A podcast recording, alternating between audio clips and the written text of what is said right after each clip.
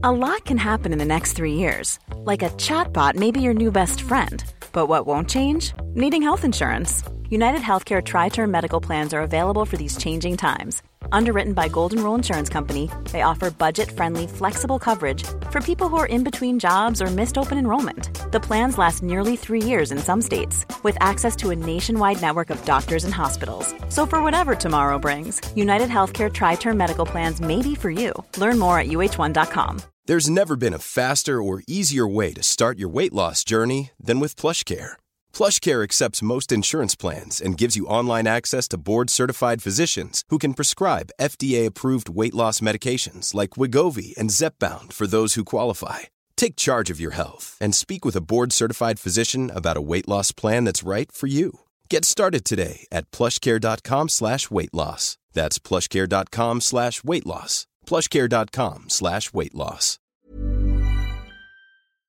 Hi, dumb listeners. I'm your host woman, recording in a cupboard at home because she forgot to do this bit in the studio, Hannah Varrall. We're going to have a very special Christmas episode of School for Dumb Women next week, but today we'd like to clog up your podcast box by introducing you to something very cool indeed. Last week, Caroline and I launched the first episode of a whole new podcast series called Sentimental Garbage, which celebrates chicklit and the so called guilty pleasures you're done feeling guilty about. So instead of our usual episode of Dumb Women today, we thought you might like to try out episode one of Sentimental Garbage, in which Caroline speaks to journalist and author Lauren Bravo about the lost art of keeping secrets by Eva Rice, who also happens to pop in at the end of the episode. If you enjoy it, you can subscribe by searching for Sentimental Garbage wherever your podcasts come from. We'll see you next week for our Christmas episode of Dumb Women. Enjoy!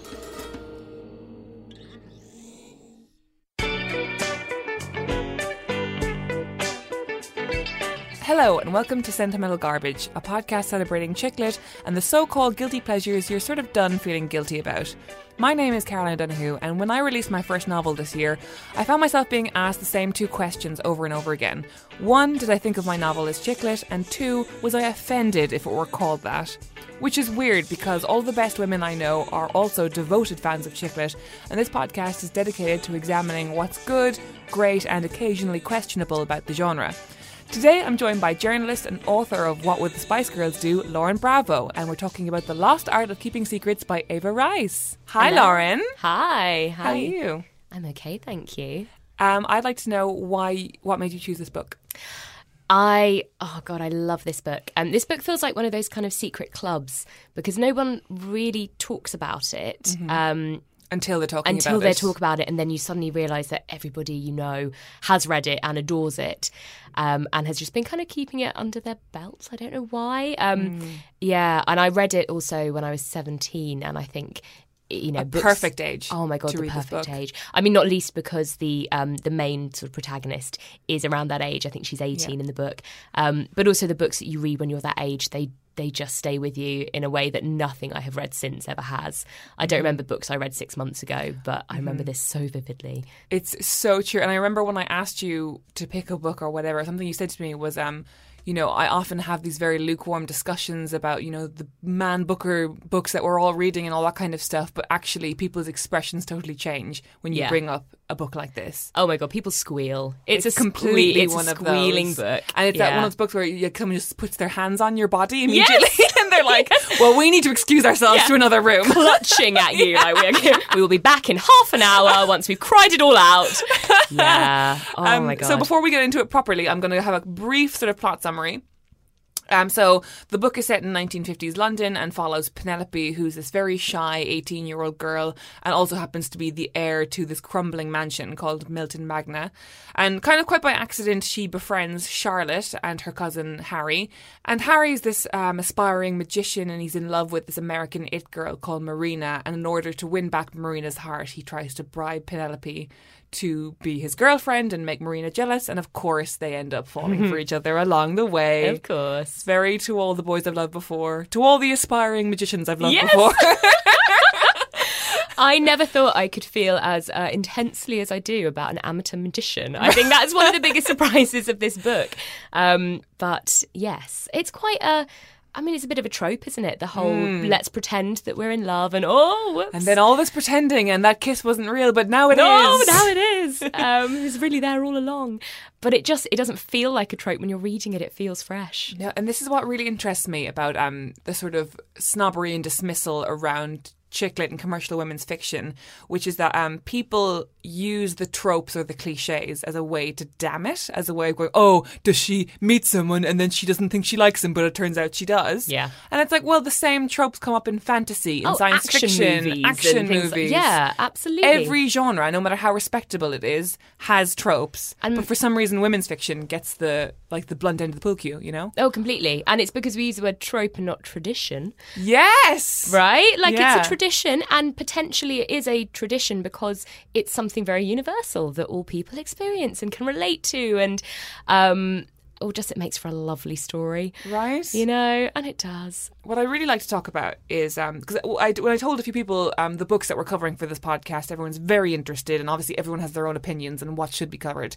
Um, but when I mentioned this book, I had a few people going, "Well, that's not chick lit." Um, and I, and when once I read it, I understood what they meant because it is literature to me. Like it's like it's, Oh, it's very it's in, exquisitely written. I think it's a complete like it's one of the best books of the 20th century, 21st century.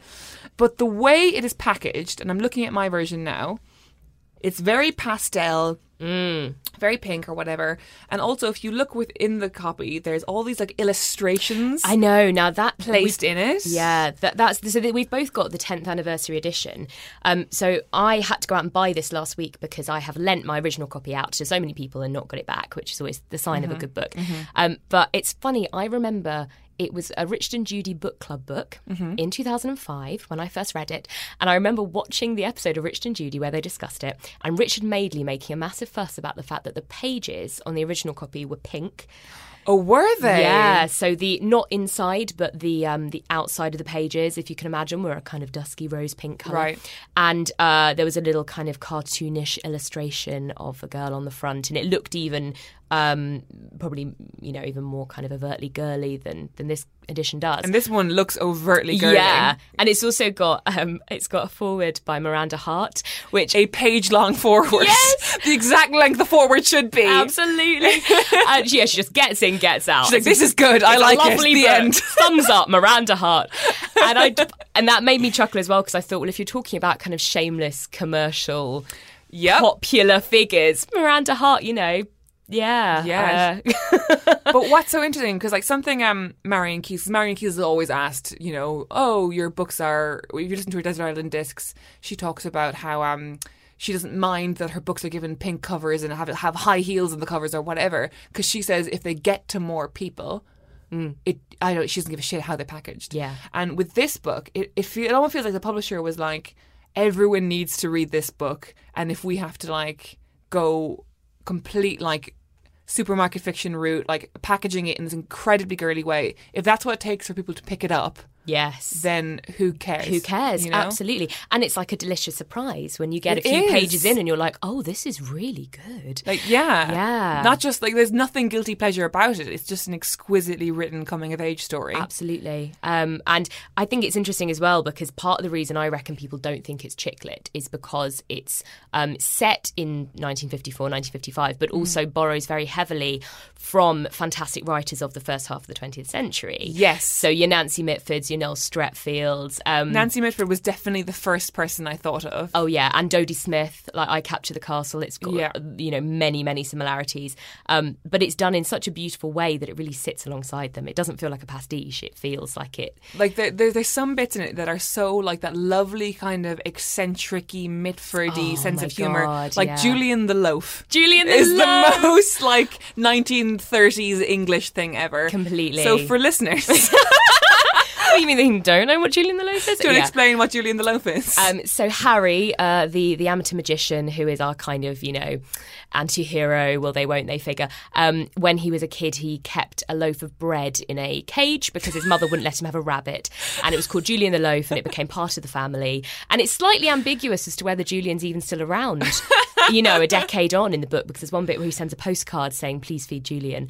Um, Yes. yeah, it's it's so true. It- it's that beautiful like British eccentricism, but also that very real, very tender thing of like, this is a private joke we've been doing for 15 years and we will never stop.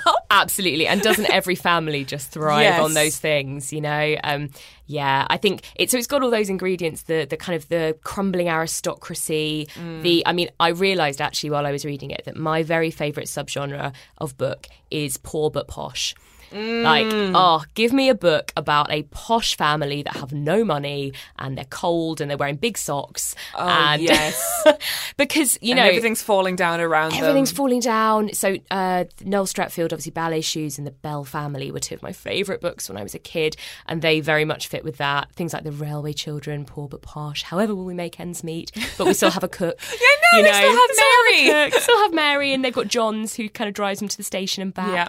And um, yeah, obviously, I Capture the Castle is very similar in that respect. Um, Evelyn Waugh, even like Vile Bodies, is one of Oh, my favourite yeah. books, and that's very it's much very Evelyn Waugh. it this book. is. It's like a junior Evelyn Waugh. It is. Yeah, kind of eccentric aristocrats, uh, you know, dining at the Ritz, but they can't afford to pay the heating bill. Yeah. Yes, and that that also that very th- thing that you you could never imagine people doing now. That sort of like, oh well, I'll, of course I'll go to lunch because so and so will pay, and that sort of that presumption that somebody else will pick up the tab. I mean, I still do that. I don't know about you. Um, but then it's funny because uh, it's for all its Englishness, and you know, and it's very self-aware in its Englishness, and uh, a lot of the book is about these kind of crumbling stately homes. But then the other theme going through it is America. Oh, and the sort of burgeoning of America and Yeah. the colossalness of it, the shadow of it, kind of looming over the whole book, kind of thing. Yeah, and the, the the birth of the teenager as well, and this idea of America as this kind of intoxicating, sparkly place across the sea that is the home of modernity and everything new and exciting. Yeah. And that's obviously something that you know you didn't get in those original books from the time No, so much. they don't have the benefit of hindsight. Those Yeah. books, whereas Eva Rice very much did because she wrote this in the two thousands. 2005, yeah. And it's so interesting because when we start off the book, and it's very like a lot of chicklit refers to the action of writing books. yeah. So it starts off, and she's like, um, "I met Charlotte while waiting for a bus. What a sentence to write! As if I always waited for the bus." And sort of, we have this character who like has been alive for eighteen years, but has never lived a day in her life. Yes. And she meets the Charlotte. Um, when literally Charlotte is like, um. Do any of you want to come to lunch or something? Yeah. She looks at a at a at a bus stop full Let's of people. Let's take a taxi. And, Let's take a taxi. Yeah, and she's but she's targeting Penelope. Yes. like she sees her and she knows that she wants to take her to lunch, and then Yeah. before she knows it, she's in a taxi having an adventure. And that adventure start like is that that is the moment that begins her whole life. Really, her whole like she comes online in that moment. Do you know what I mean? like got a little green light next to her name. Like Yeah. Penelope is online from the moment she meets Charlotte. After the year, you can you really get the sense, and I I think it's why even though it's a period novel, you Mm. connect to it in such a deep and personal way. Is that this girl has been sort of like driftwood. Do you know what I mean? She's ne- no no one's ever really engaged her or spoken to her in a significant way. And then that feeling, and I think everybody got that feeling when they were a teenager of being chosen by someone really remarkable because they think you're remarkable too. Yes. You know? And oh, there was something that really came back to me quite strongly when I was rereading it this week. And it was that idea of those kind of juvenile friendships that are forged very much through a shared love of a culture or a thing. Yes. Particularly when you feel that you are the only two people in the world that really understand that thing. Even though there are millions of fans, Even though- you're the only ones who get it. You really get it. And so Yeah. in the book, it's Johnnie Ray, which Yes. is just the loveliest detail as well. Because I think, did you know about Johnnie Ray? Never heard of them. No, right. So neither had I before I read this. Johnnie Ray is this kind of forgotten um, pop superstar that mm-hmm. was massive in the early 50s, and girls used to scream and faint. You know, mm-hmm. there's this brilliant scene in the book where they go to the London Palladium and they see him. And um, It's uh, the most like it's the real crescendo of the book. Oh, that it is. Scene, It know? is. I've actually, yeah, I've highlighted, I've underlined a load of bits in the book that I thought I Oh. could, I could read out. Maybe Definitely. it's, um, If you, yeah, please do at any point. yeah. Well, would you want me to? yeah. Actually, let's Shall into that Palladium scene. yeah. Okay. If that's what the bit you've underlined. I mean, God, it's you know the whole chapter is just fantastic, but she just captures so perfectly what it is to be in the grips of that first kind of adolescent obsession Yeah. and you know that sort of swooning. Um, we jittered for Johnny's arrival with the blissful, magical urgency that one can only feel when one is young and modern and full of desire. Desire, it was the only word for it. Occasionally, an adult face swam into view, an usherette or someone selling ice cream, and I felt the gap between us, the brilliant youth Quakers, the teen mob, and them, the sufferers and the 40 somethings, open up like a great chasm separating one species from another. They might as well have been 300 years old. They might as well have been from another time entirely. They were nothing like us. Oh, isn't that just Oh, gorgeous? I- the, the hair on my neck is just standing up. Yeah, and it's so funny because it really made me think about the friendship that I had when I was 17 and I read that book for the first time. And I was the same age as they were. And um, I had a best friend, and our interests were very much like our friendship was forged around not so much 1950s pop music, but The Strokes and Kings of Leon Yeah. and Oh, fancy yes. Noel Fielding and, you know, boys in leather jackets and skinny Oh, jeans. the and- Libertines for me. Completely. Yeah. And, and we were just obsessive, but to that giddy, kind of fantastical Yeah. extent that you are at that age where we just lived this rich fantasy life. And it wasn't really even about the boys or the music. No, it was never about the boys. No, like because you just assumed that they were completely out of reach and you'd never get the boys anyway. Yeah, yeah. But it was like the vivid uh, fantasy life that we kind of wove together. You know, this, yeah, and and it's very much like that's what her and Charlotte first bond over. The like, oh, jo- they're very much our Johnny. Like, Yes. you know, we're both going to grow up and marry him. And even though they're a little bit too old for that, and it's, ki- it's kind of a private joke, but it's kind of completely sincere. absolutely. And there's, Um, there's something still about run with it. Yeah, well, I think female friendship, particularly, it lets you stay young in a way. Yes. Do you not think, like, when the rest of the world is kind of pushing you to grow up, and it, for Penelope and Charlotte, particularly, you know, they have their the mother and the aunt figure Yeah. who are desperate for them to marry a rich man. Even at 18, you know, Yeah, that is yeah. on the agenda. Um, and it's urgent. And so for them, I think sharing that love of Johnnie Ray is a way of really protecting their youth. Oh, that's such a good point. Yeah, and, You're and so when you're good at reading, reading. it. Thank you. Um, and what I love about it as well is that they never apologize for it. No. because all the whole thing with girls liking things is that it it gives men an excuse to say that it's dumb, and that's actually what whole chicklit is about. Everyone has that moment when they discover that their reading tastes are not popular with boys, Completely. and then they sort of start reading other things. They start reading fucking yeah. Fahrenheit, whatever. Dostoevsky Yeah. or whatever. Yeah. Oh god, completely. But like, they never ever, even like as the book goes on, and like Elvis Presley comes in, and like Harry's more into jazz and that kind of stuff, and jazz plays a really interesting role in the book. like Charlotte and Penelope are like, no, Johnnie Ray is our person, Yes. and will never apologize for it. Absolutely. their dedication is that sincere. yeah, he is for us. And I Yeah. think that's part of it as well. I think with pop music, um, you know, that idea that something is specifically for you and Yeah. he is singing to them. And that is so special. Like jazz is not for them, you know, and, and I think they sort of recognize that. And um, I think, yeah, there's so much in the book generally about trying to, them trying to find their place in a very sort of interesting time in history. They're, Yes. they're, they're post-war. Um, they grew up with the war. They'd never really known any any different, Mm-hmm. um, but they were too young to really be impacted by it. Um, or to impact it. you That's know? true, yeah. they couldn't go. They couldn't um, collect for you know war bonds or whatever. They couldn't fight. They couldn't go off and fight. Um, and it was all over, you know, when they were kind of still still pretty young. Although Penelope does lose a father Mm-hmm. in the war, um, but there are lots of references in the book to kind of feeling as though, you know, the the war generation will never understand them, um, Yeah. and almost the guilt I think of of them. They're the generation that have never had it so good.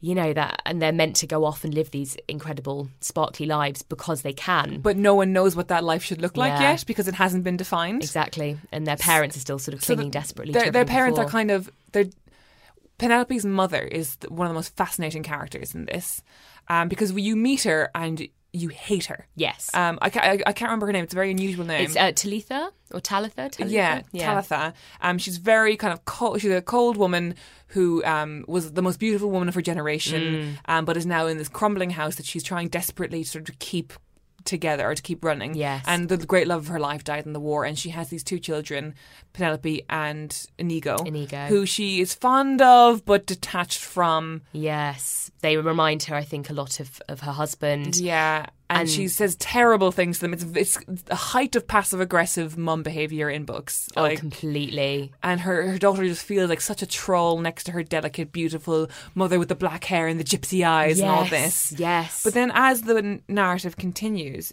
you really understand who this woman is. And like one of the moments in the book, where I actually I, I cried a couple of times reading this. I really did, and I'm kind of getting a bit emotional thinking about it now. but um, rationing ends, and Talitha says, "Oh, I suppose it's a good thing, but I, I what if we forget?" What if we forget? And it's like I don't know why that destroyed me, but it did. Oh no, absolutely. I think the thing with her as well is that she was so young. So she had Penelope at seventeen. Yeah. She got married at, at seventeen, and there's a brilliant line quite early on where. Um, Penelope says, I think her youth scared her because it reminded her how much more living she had to do without my father.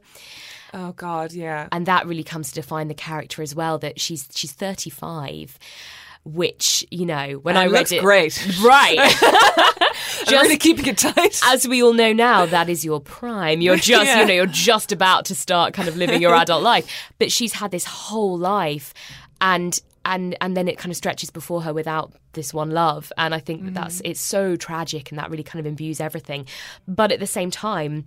She has this kind of shot at redemption in a whole new world, and it's interesting. So one of the things that um, Talitha is very sort of sneery about is America Yes. and American culture and pop music, and um, and it's very much the whole thing of like how um, American culture enlivens her children, like Penelope and Inigo. It really gives them agency throughout the book. They go from being these very staid country children to being these really independent people, almost through American Through culture. America, yeah. And her, she's got this great fear because Inigo, um, who I f- really feel is coded gay. And Oh, it's never talked about, but it feels like he's queer. Yeah, no, I agree. He is the first person in England, basically, to hear Elvis, Presley, Presley. and all he wants to do is to be a musician and go to America. And this is like, rather than um, Talitha being like, "Oh, it's a silly career idea," she is so wounded at the idea Yeah, that America will snatch her children away from her. You yeah, know, completely. Um, yeah, I do you know it's funny. I was thinking when I was reading it. When was the last time that America held that kind of appeal? oh my god! If someone told me like I'm moving to the states, I'd be like, "Okay, Why? your funeral." Like- it is among the most emotionally relatable books I've ever read. I think, completely. even though the situation obviously so um, Penelope is the heir to this. Huge, unbelievably huge, beautiful house, and um, her new friends Charlotte and Harry essentially invite themselves over for the weekend. And she's never had friends over in her life before, yeah, and she's panicking so much over what they're going to eat, what they're going to do. Like she's like arranged all her board games to be like maybe Yes. this. She's like over prepared and she's freaking out. And they arrive early and she's kind of still in her like lounging around clothes, and they're immediately having a great time. And then she realizes how silly it was to worry. And they have, they have, and for me, it's like when I knew that this book was going to be much more than a reading assignment for me, that it was going to be something I remembered for a long time. Where they have this weekend where it's just them wandering around the house, getting pissed, eating some biscuits with some cheese. Do you know what I mean? Yeah. And oh, I mean, the, yeah. Snowfall and 45s. Snowfall and 45s, that's the name of the chapter. And yeah, it's just that idea of being with people who put you completely at ease. And Charlotte does. Mm-hmm. And I think you messaged me while you were reading it, didn't you? And you were Yeah. like, well, this is the romance. It's oh, completely. Penelope and, and I maintain that it is. Yeah. Yeah. Because so the, the, the big, ro- I think it's a very, it's a very quietly queer book to me. Hmm. Um, and I know there's a kind of temptation to read everything as queer these days. you want to. um, but uh, so the, obviously the main romance is between Harry and Penelope, or it's supposed to be. Yes. But for me, if the book has any flaws, and it has so few, so few. is that I do feel sometimes that relationship is a bit tacked on, but only because the depth of feeling between Penelope and Charlotte Yes. is so huge Oh, and so like it's so romantic. Yeah. You know? I mean, I think Eva Rice deliberately leaves it quite ambiguous at the end. Mm-hmm. So, um, you know, they don't really get together. You know, like Harry Yeah. comes back from Paris, and it's definitely the implication that something is going to blossom Yeah. between them and it's you know he's finally back and it's kind of the conclusion but she very deliberately doesn't tell us that they get married that you know 10 years in the future they're Mm. Yeah. still together and i think that's because they don't i think No. no, I think it, you know there is um, a kind of culmination of something there for Yeah. Penelope and Harry, and I'm glad because I think They she did- writes fantastic sexual tension for like. oh yeah. you know- For a very chaste book. yeah. you know? Oh, yeah. But like that night that they're snogging at the Ritz, and they, you know, and he keeps kissing her in the taxi and on the doorstep even after Oh, they're not good. performing anymore in front of people at this party. Yeah. Um, and that's all gorgeous. And like, I want them to hook up. I do. But I think it's yeah. I think it's quite deliberate that Yeah, the, the long-lasting relationship from the book is is Charlotte. Yeah. And what's very, very telling as well is that like there is an an epilogue uh, Hmm. or an afterword, I suppose you could call that. And the afterword is, um, you know, Elvis Presley came Yes. and Johnnie Ray was forgotten. Yeah. But he'll always be my love. Yes.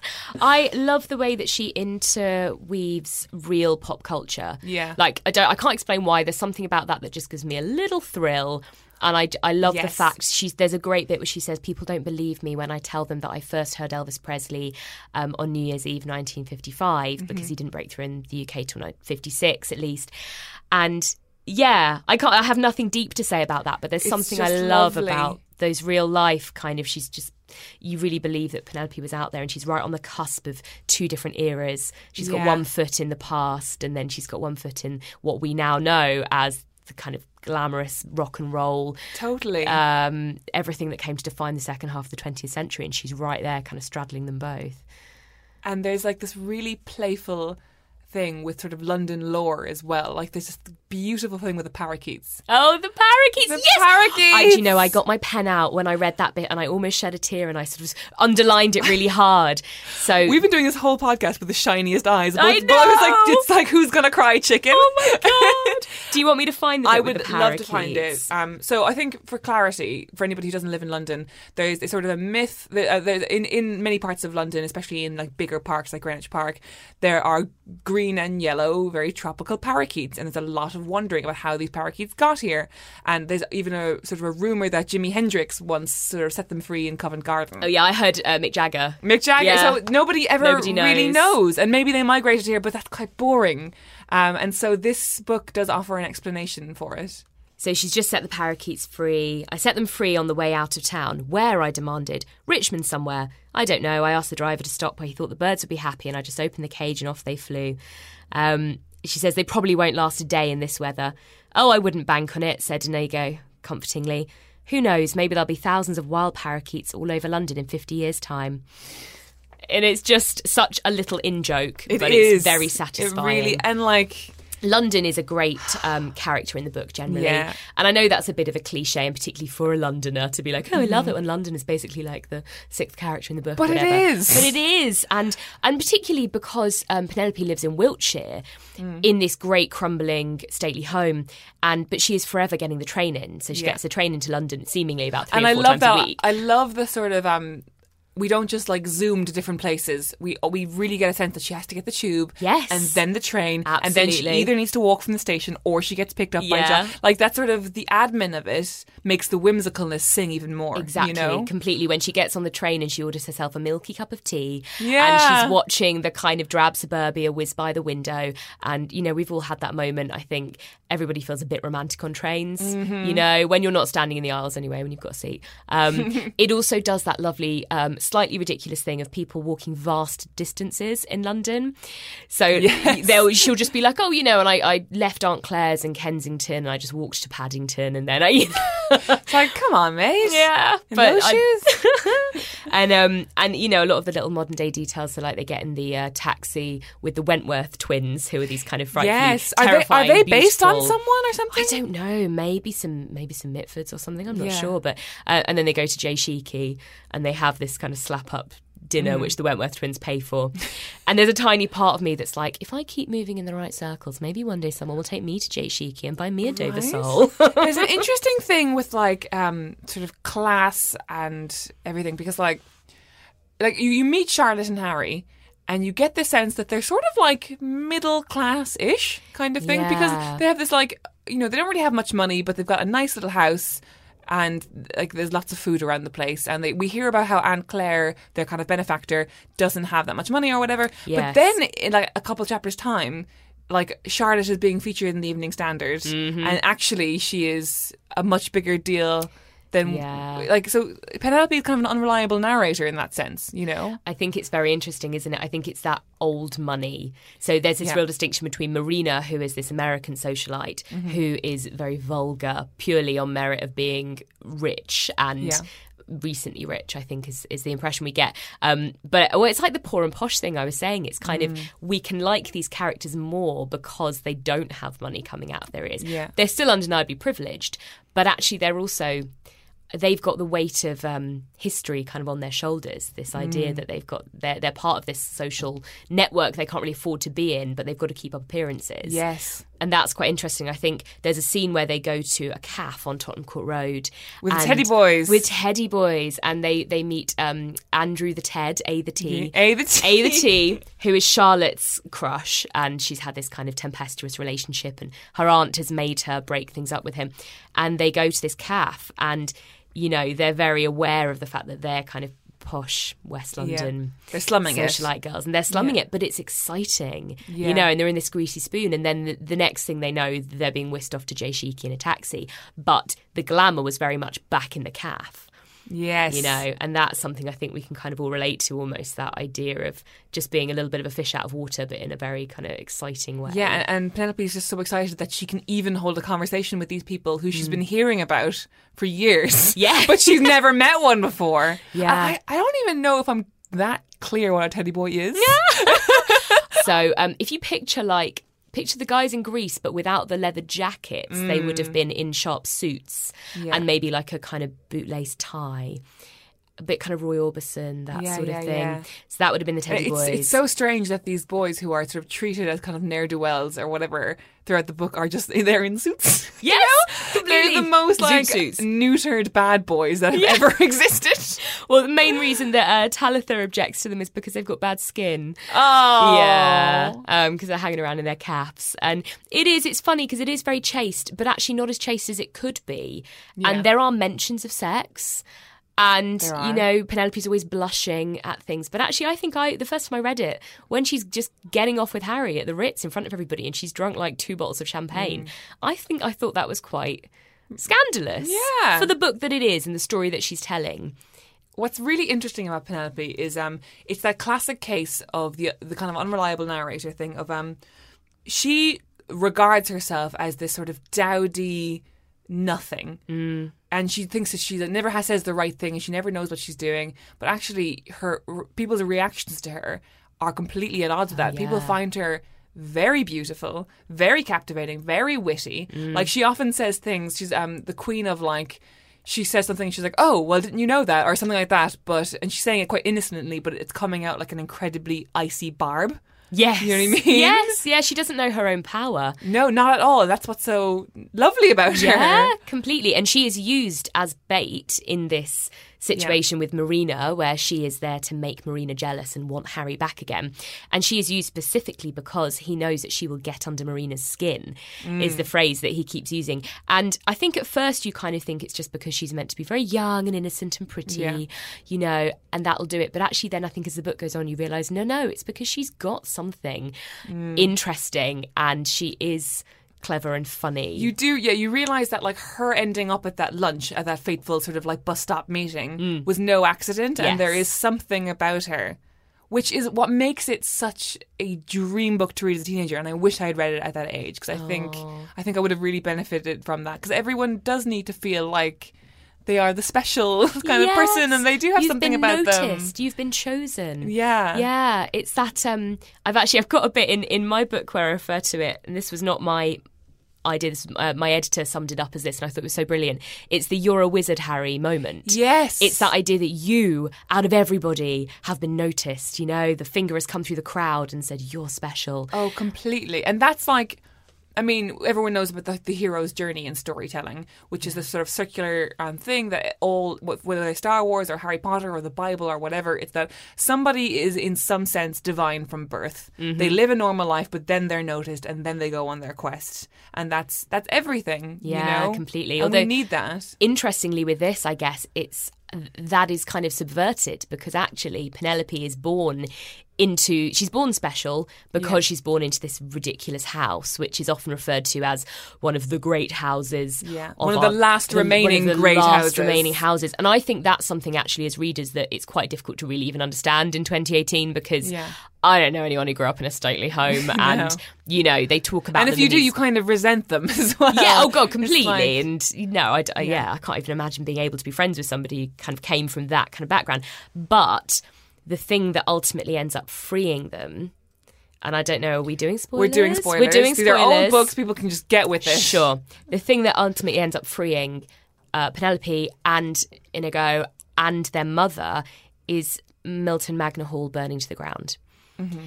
And that's the sort of second crescendo, really, of the I book. have never read a Tumbling House novel Yeah. where it didn't burn to the ground in the end. It's very Manderley, Oh, you know? Yeah. Do you know what? I hadn't really even thought about Rebecca, but it's so true. Mm. Yeah.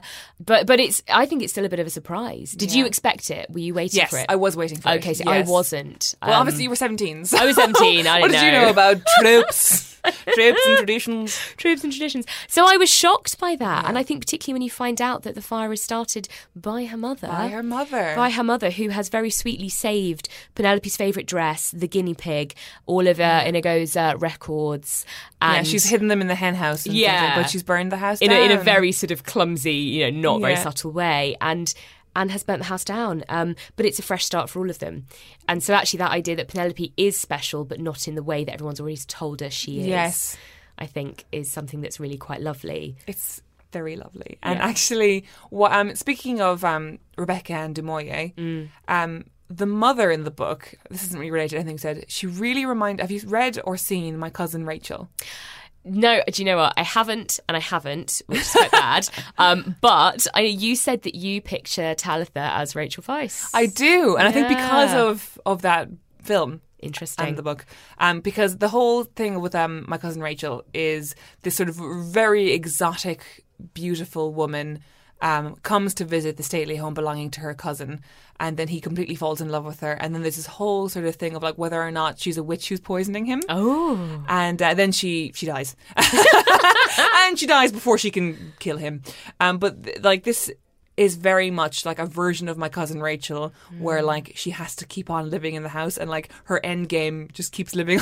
like when when you have no end game, Yeah. and you're just like, well, I just have to keep this sort of house now. that's it. I'm just trapped here. Yeah. and it is. It's there's something very kind of uh, fairy tale about it. It's Yeah. it's like she has absolutely been cursed, and that's the only way out. Yeah, she she, she fell in love when she was a teenager. Yeah. and then he died when she was still a teenager, teenager, basically. yeah. and then she has to spend the rest of her life being like having to play the role of the dowager and the Yeah. and the widow and the sort of being horrible to her children. And she has she wants to get out of it, and you can see her wanting, Yeah. but she can't That's because she still lives there. and and the mask slips every so often. Penelope kind of says she Yeah. uh, she laughs in spite of herself. She wants to think of herself as this very gloomy, melancholic, Yes. tragic figure, but actually underneath it, she has a wicked sense of humour and and a great sort of spark. and she actually loves having people around, and Yeah. she's painted herself. And I think grief does this to people. You paint a picture of yourself that you think is what you're supposed to be That's now. it. You are the victim. You are a tragic figure. Yeah, and then you just see these little like daffodil shoots of her personality coming up as young people come back into the house, and she just completely falls in love with life again. Completely. not completely, but you know, She will do. She thaws. yeah, yeah. I think you believe that after she kind of gets with Rocky, and Yes. she will probably go to America and like feel the sun on her bones, and then it'll be okay. yeah, it'll all be fine. Yeah.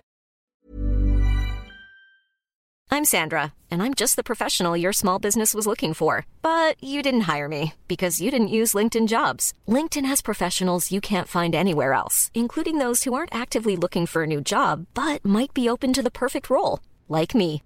In a given month, over 70% of LinkedIn users don't visit other leading job sites. So if you're not looking on LinkedIn, you'll miss out on great candidates like Sandra. Start hiring professionals like a professional. Post your free job on linkedin.com slash spoken today. There's never been a faster or easier way to start your weight loss journey than with PlushCare.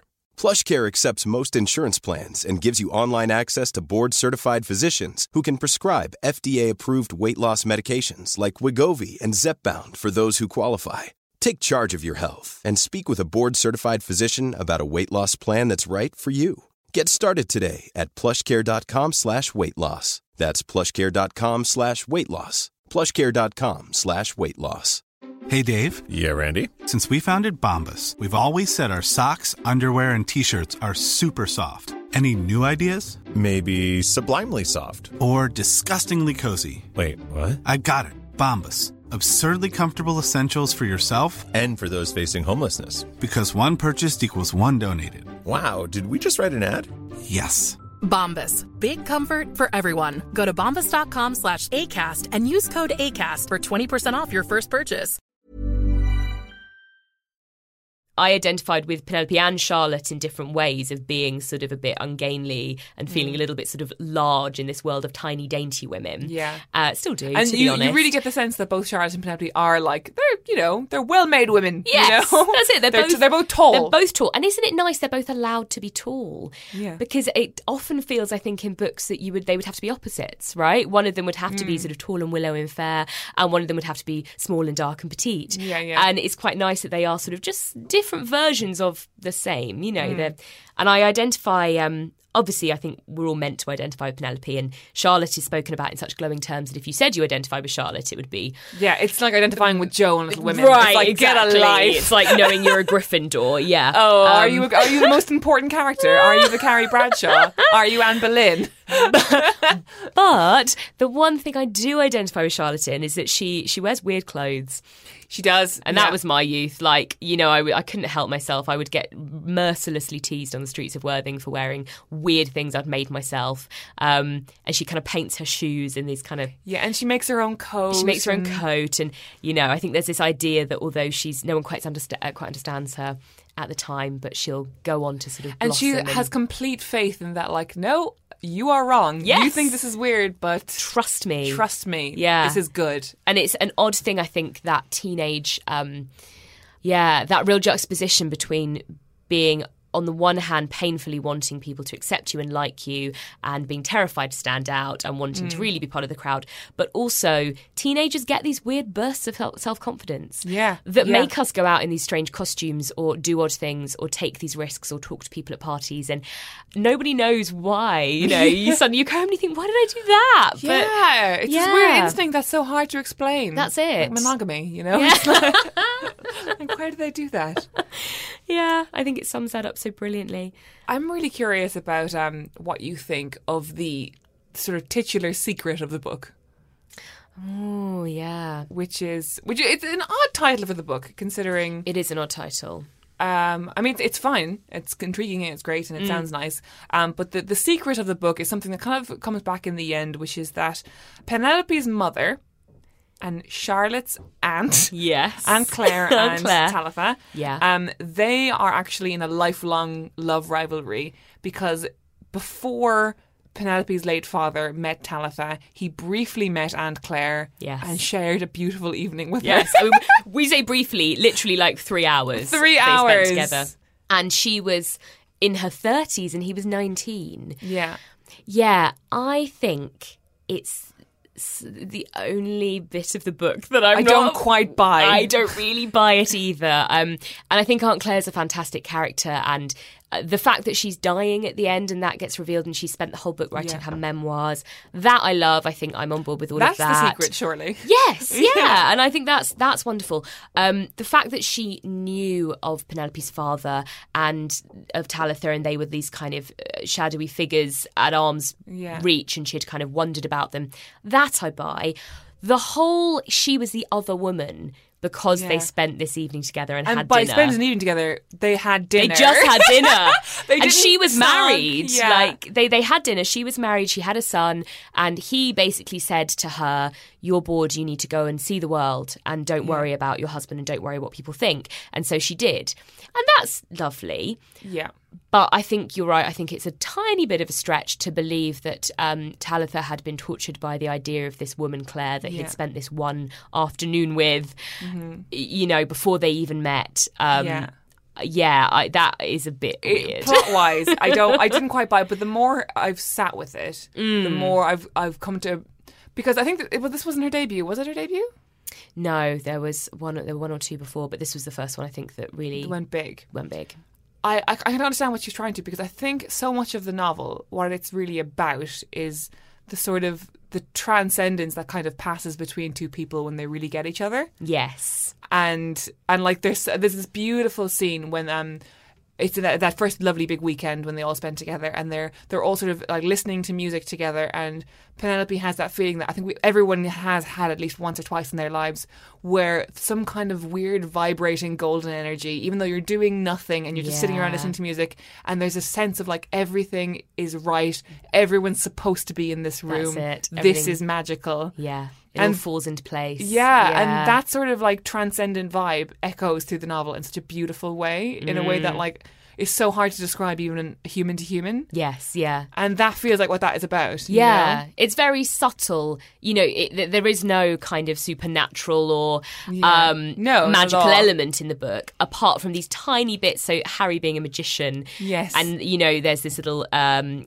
subplot with this china figurine that they smash, and Harry uh, the next day magically has put it back in its place, and there's Mhm. not a mark on it, and you can't see where he's glued it together. And then Aunt Claire sells this figurine at the end for loads of money, and that's going to keep Harry after she's gone. Yeah. Um, but apart from tiny things like that, you know, there's no overt um, sort of magical element to the book. Yet, I think you're completely right. There is just this very subtle sort of vibration of destiny and fate Yes. and things kind of being as they are meant to be. And so I think yeah, with that in mind, I can accept the ending and I can Yeah. I can buy this idea that Aunt Claire and Talitha were somehow living in tandem and they were sort of connected by this one amazing man. Um and it's nice. Like I'm cool with it. It's fine. I wouldn't. I wouldn't change it. I don't know what I would want it to be instead. But it is just one of those endings that kind of makes you go, okay, Are we sure? okay, Yeah. yeah, I feel like when you're writing a period novel that's set because like th- these like characters are are being raised by people who went through the first and second world war and you need uh, it's almost like you need to assign destiny because Yeah. life is so random and chaotic and Yeah. tragic and strange that Yeah. you need to be like but it was meant to be this way for it not to seem like a total piece of shit life oh, you know? completely. And it's interesting because religion is not really a big part of this not at all I at all, think. which I think is quite unusual for books set in that era. I mean, they go to church, they have the family pew in the village church, and they Yeah. go to church and they sing hymns, but that's it. I don't think they're. I don't No. remember it's a very secular book very secular. I don't remember Talitha praying or Yeah. and any talk about that, um, which is interesting because so many of those books of that era, the Noel Streatfeilds and things, did always have religion just as a kind of Yeah. comfy armchair in the corner. You know, it yeah was, was and, and preachers there. coming in and out and yeah That's it, and it was all tea with the vicar, and that was just accepted. So I think uh, that is quite interesting. So maybe that element of destiny is sort of subbing in almost for for religious belief in a way that does feel a bit more modern. It's something interesting as well. I think with the the parental relationships and that age that the girls are in the book is the first age I think that you really begin to see your parents as fallible humans. Yes. And that really sort of strikes you and it's that age at which you suddenly become aware of their worries and their insecurities and also start looking at your parents and seeing the ways in which you're probably going to turn into them mm. whether you like it or not. It lets the sort of teenage characters wander among the world of the adults quite freely in a way that's really satisfying so even there's christopher the art- antiques dealer that charlotte works Yes, for I can never get a handle on how old Christopher is oh supposed to be. yeah the maths does not add up No. by the way because i did i was I thought he was like 70 when I first met him. And I was like, what, is he like, he's dating Charlotte he's now? going to date Charlotte. well, she says Penelope says that he was um, friends with her father at school, which would mean that He's in his 40s. he was yeah in his early forties. But then he spent this night with Aunt Claire in 1935. They supposedly had this kind of tryst in Rome, Right. and Well, who didn't with Aunt Claire, seemingly. well. Who didn't have a tryst with Aunt Claire. Um, but then he would have been, I guess, maybe nineteen-year-olds were kind of her Her thing. thing. I'm sorry, Aunt Claire. I'm sorry to tarnish your memory. Um, but yeah, the maths of that are weird. It doesn't quite. It doesn't quite add up. Um, but it, it sort of doesn't really matter either. No. I like the idea that Aunt Claire is almost timeless. She's, a timeless everywhere. lady. She, usher- ushers all young men into, into life. it's a rite of passage. yes, that means that she had a lovely evening with um, her father and then went straight to his friend. oh God, I hadn't even thought about that. Yeah. Weird. Yeah, but you're meant to buy into, I think, the idea of this London society where everybody knows each other. I mean, not even London, just the whole of England. you know, it extends to Wiltshire and beyond. Yeah, Um, yeah, yeah. But And everyone's just running into each other again. constantly, yeah. Um, right, so we should probably start to wrap up, even though I could genuinely talk about this Oh, for years. I know. Um, but I'll end on, you know, uh, would you recommend this book, and why specifically would you recommend this book? Um, I would 100% recommend this book. I would recommend you put down whatever you're reading at the moment and read this Yeah. book instead. It is, um, I can never talk about this book without using food adjectives. Like, It is a delicious book. It's the kind of book you drink down. You Yes. know, you wolf it down like ginger scones. Um, but at the same time, it's really substantial and Yeah. there's so many different things going on in it. I have read it probably about mm, five or six times, I think, Yeah. in, in the last. I uh, can see this being an annual years. read for me. Yeah, Yeah. It's so comforting. It's it's comforting, but not in a like you say. It's not a guilty pleasure in any kind of way. It's not Yeah. like candy floss.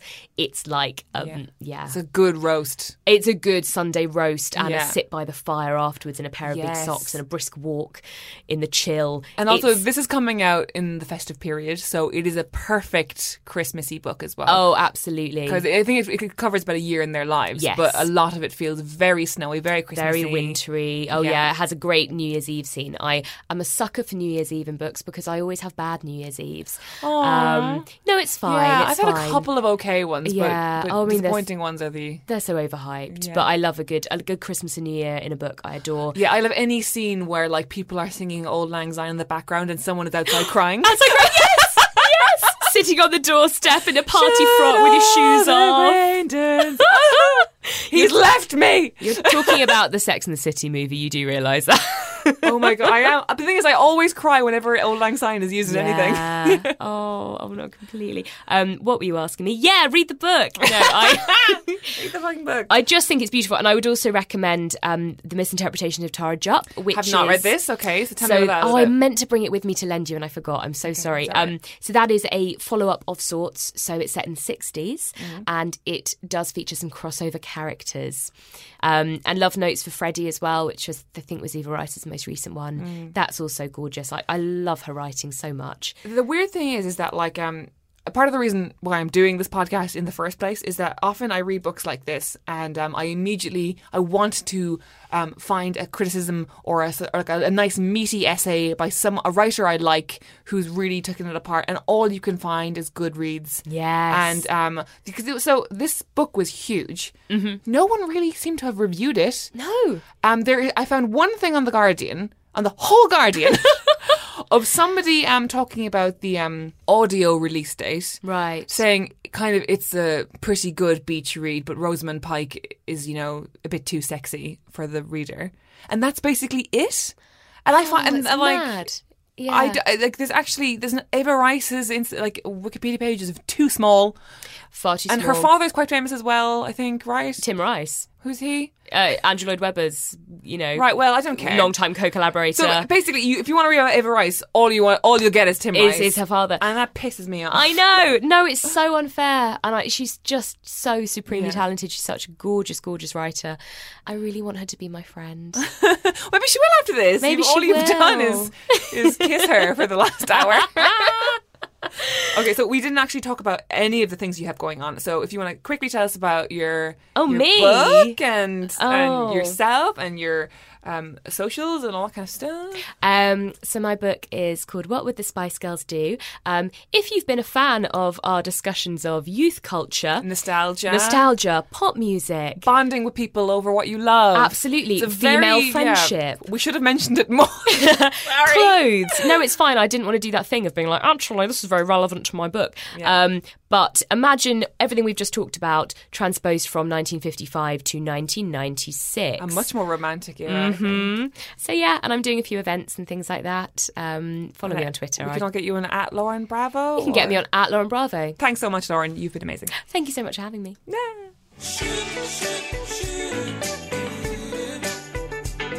I loved The Lost Art of Keeping Secrets so much that I decided to track down its author, Eva Rice, to talk about her memories of writing the book. And after my chat with Lauren Bravo, the biggest question on my mind was where did Julian the Loaf come from? When I was at boarding school, I, I had this weird, I don't know what, I mean, obviously I was desperately see- seeking attention at the time, um, but I decided to keep, making myself sound insane, keep, keep a loaf of bread in a cage. You did not. I did, I swear. I mean, I'm literally making myself sound bonkers. This is the most like bonkers posh girl story of boarding school ever. I, I, know, love it. and, and I'm, I'm aware of the fact that, um, that exactly it, it, it underlines some of that stuff in blazing Technicolor. But, I- but I felt like um, for a few days it was just it was obviously some kind of attention-seeking thing that I was like, oh, Right. Eva's, Eva's keeping a loaf of bread in, in a cage called Julian, and I thought, and, and oh, literally called Julian. yeah. and then, and then and then I sort of lost interest in it, for, you know, after that, and decided that it was it was a sign of, of um, some form of insanity. um, but but but I remember thinking with Harry, the character of Harry was so fun because I could kind of create my dream boy as a teenager. Like, and he is very much a dream boy. Who would I have really fancied when I was seventeen, and why? And um, and by making him you know, eccentric and brilliant at magic and looking a tiny bit like I always imagine him looking a bit like a kind of damaged David Bowie with the kind of because of his different the color eyes, eyes, yeah. and um, and being um, you know being sort of slightly tormented by the wrong love and um, and that he he was he's I, I absolutely love him because he he sort of represented no boy that I had ever come across um, or, or, or, ever did when I was a teenager, but he was sort of like a manifestation of all the boys I kind of wanted to meet mm. and wanted to find. Thanks to Eva Rice for talking to me, and thank you for listening. If you want to hear my whole conversation with Eva Rice, where we talk in depth about Take That, pony books, and bad book covers, listen out for the bonus episode coming very soon. We'll be back next week with a new episode of Sentimental Garbage, where I chat to Lucy Vine about Watermelon by Marian Keyes. This has been Sentimental Garbage, and I've been Caroline O'Donoghue. You can follow me on Twitter at Czaroline, that's C Z A R O L I N E, or email me about the podcast at zaralineo'donoghue at gmail.com. Thanks to Harry Harris for the jingle, Gavin Day for the logo, and ACAST for the recording space. This has been a Justice for Dumb Women podcast produced by Hannah Varrall.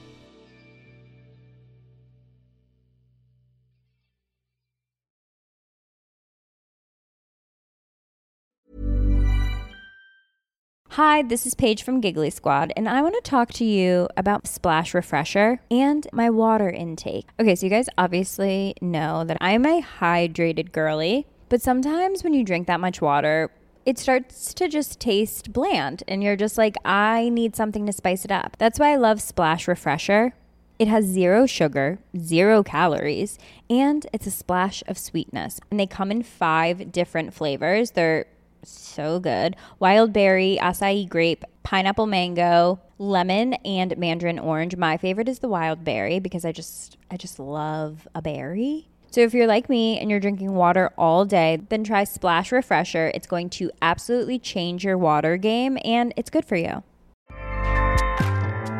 ACAST powers the world's best podcasts. Here's a show that we recommend. The Real Housewives is a guilty pleasure for most, but if you're looking to not feel guilty about that pleasure, tune in to Everything Iconic with me, Danny Pellegrino, where I break down all the messy moments and behind the scenes antics of Bravo's popular franchise. And on Everything Iconic, I also interview celebrity guests like Kelly Ripa, Keke Palmer, Drew Barrymore, Cameron Diaz, and more about their guilty pleasures, their past work, and so much more. So if you're pop culture obsessed and find yourself watching way too much reality TV like me, tune in to Everything Iconic with Danny Pellegrino wherever you listen to podcasts. ACAST helps creators launch, grow, and monetize their podcasts everywhere. ACAST.com.